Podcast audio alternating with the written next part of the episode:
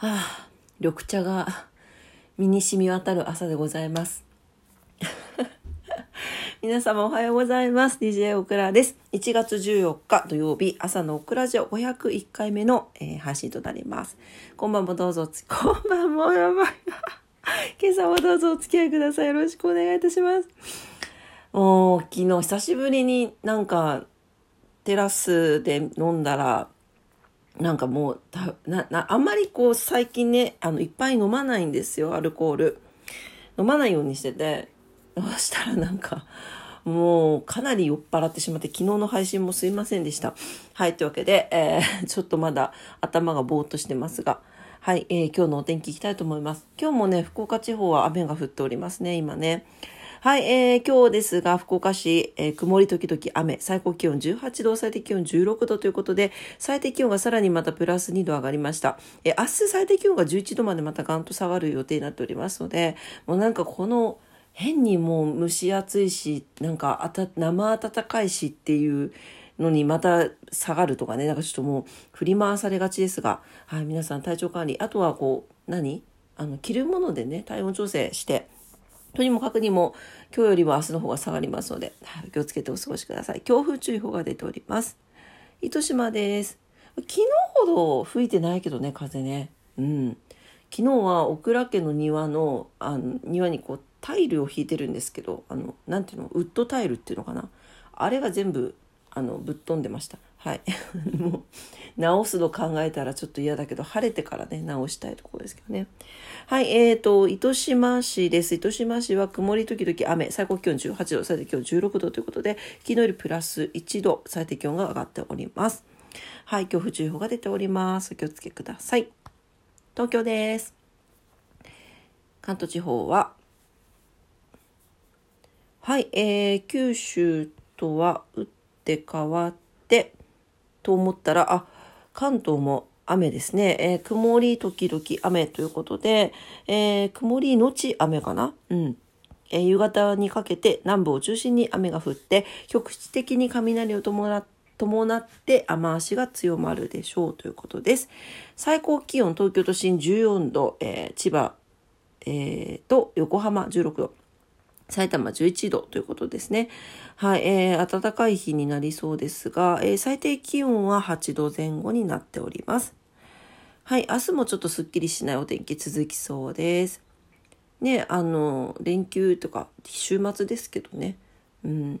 まあ、ここら辺であの、正月の疲れをね、あの、うちにいてゆっくりとるのもいいんじゃなかろうかなと思います。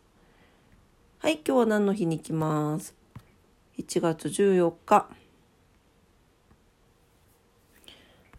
今日は、はい、尖閣諸島開拓の日、万里で、えっ、ー、と、どんと焼き、どんどん焼き。これは、詐欺町か。詐欺町ですね。はい、詐欺町。あとは、うんと、職位の変合ってるかしら読み方。えっと、あ、違う違う、食い違いの変だ。そうそうそうそう、食い違い、あの、岩倉智美さんですね。食い違いの変が起こる。うんと、あとは南極大陸でタロとジロの生存を確認。あ、これはもう朝から泣ける案件ですよ。ちょっとどうしよう。はい。というわけで、えー、今日は尖閣諸島開拓の日ということで、1895年の今日ですね、日本政府が尖閣諸島を日本領にして沖縄県に編入する旨の、えー、閣議決定を行ったことを受けて、沖縄県の石垣市が記念日に制定しているということです。はい、えー、マンリーデーです。マンリーデー2月14日のバレンタインで一般的に女性から男性に愛の告白をする日とされていることに、えー、先んじて、えー、バレンタインデーの1ヶ月前となります。今日1月14日に思いを寄せる男性に、男性、じゃ思いを寄せる女性に男性から愛の告白をしてほしいとの思いから、えー、ん？あイベントの企画や運営などを行っている会社が記念日に制定しているということですね。マンリーというのは意味で男らしいとか惜しいとか男性的なという意味らしいです。そうなんだ。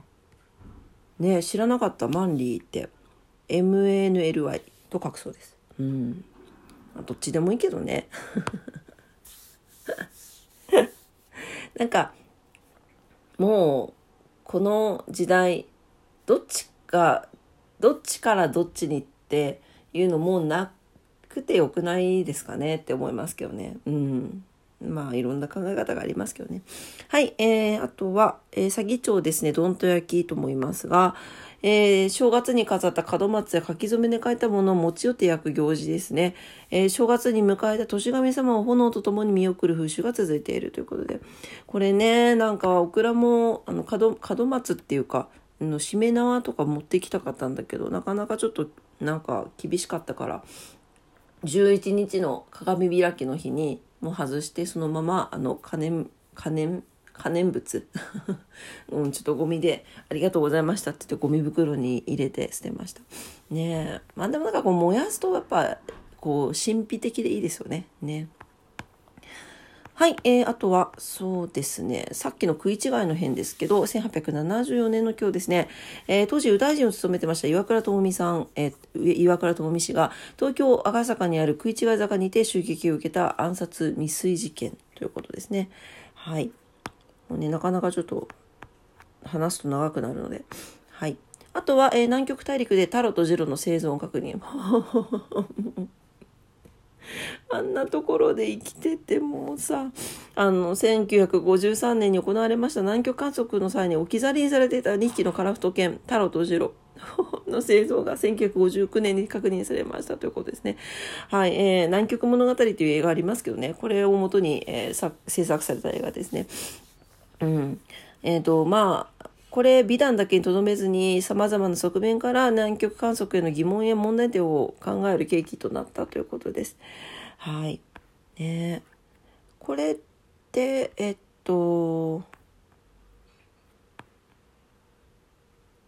この生存確認の後に即座に救出に向かって保護に成功したんだけど、次郎ちゃんは南極で亡くなってしまったんですよね。で、ターボは健康健康状態を戻しつつ、タルちゃんはあの、約5年後に日本へ生還したということで、余生は北海道で過ごしたということですね。はあ、胸が苦しいです。はい。というわけで、えー、っと、そんくらいかな。はい。今日は何の日でした？はい、えー、それでは、今日のことわざに行きたいと思います。昨日さ、そうそうそう、まあ余談なんですけど、ボイトレに行ってきたんですけど、ボイトレに行った後に久しぶりにその寺美子さんに行ってあのカラオケをしてきたんですけどやっぱ発生すると朝のあの滑舌もいいですね。うん。まあ相変わらず鼻詰まってますけどね。はい。というわけで はい、えー、136日目のことわざになります。今日のことわざです。中国のことわざ、えー、久しき別れは新婚に勝る。おえっ、ー、と久しくは離れて暮らしん？久しく離れて暮らした夫婦がまた一緒に暮らすようになると新婚の時よりもさらに愛情が深まるということ。お互いどんなに愛して一緒になったとしてもそのうち慣れてお互いが空気のような存在になりがちです。しかし離れての暮らしはお互いの思いが強まる分格別な味わいがあるのでしょう。うん。確かにね。まあでも離れてそのまま離れていく人たちもいるからね。ね。まあだから久しき別れは信仰に勝った方たちはやっぱり相性がいいんでしょうね。うん、と思うし思い合ってて愛があるんじゃないかなと思うけど、えー、っと信仰に勝らない方たちも中にはいらっしゃいますので、まあ、それはなんかあのあ違ったんだなとこういうふうに分かることができるチャンスをいただけたというふうにねあの捉えられるんじゃないかなと思います。今日ねオクラが知ってる方とかですごい素敵に老後を暮らしてあってあの老後で週末婚なんですよね。すごいだからあの週末はラブラブだよと言ってました。ねえいいですよね。ねメリハリは大事な気がします。はい、というわけで、えー、今日のことわざでした。中国のことわざです。久しき別れは新婚に勝るでした。はい、今朝も朝のクラジオを聞いてくださってありがとうございました。今日記念すべきというか、まあ、501回目ということでねまた1000回に向けて頑張っていきたいと思いますのでぜひ皆さんお付き合いいただければと思います。えー、今日土曜日ですね、えー、全体的に雨が降ってねあのあんまりいいお天気ではありませんがちょっと体をね休める週末というふうに考えてもいいんじゃなかろうかなと思います。えー、お仕事の方もお休みの方も在宅勤務の方も遊びに行かれる方も、え皆様にとって素敵な一日になりますようにお祈りしております。というわけで、今朝も聞いてくださってありがとうございました。それでは、いってらっしゃい。バイバイ。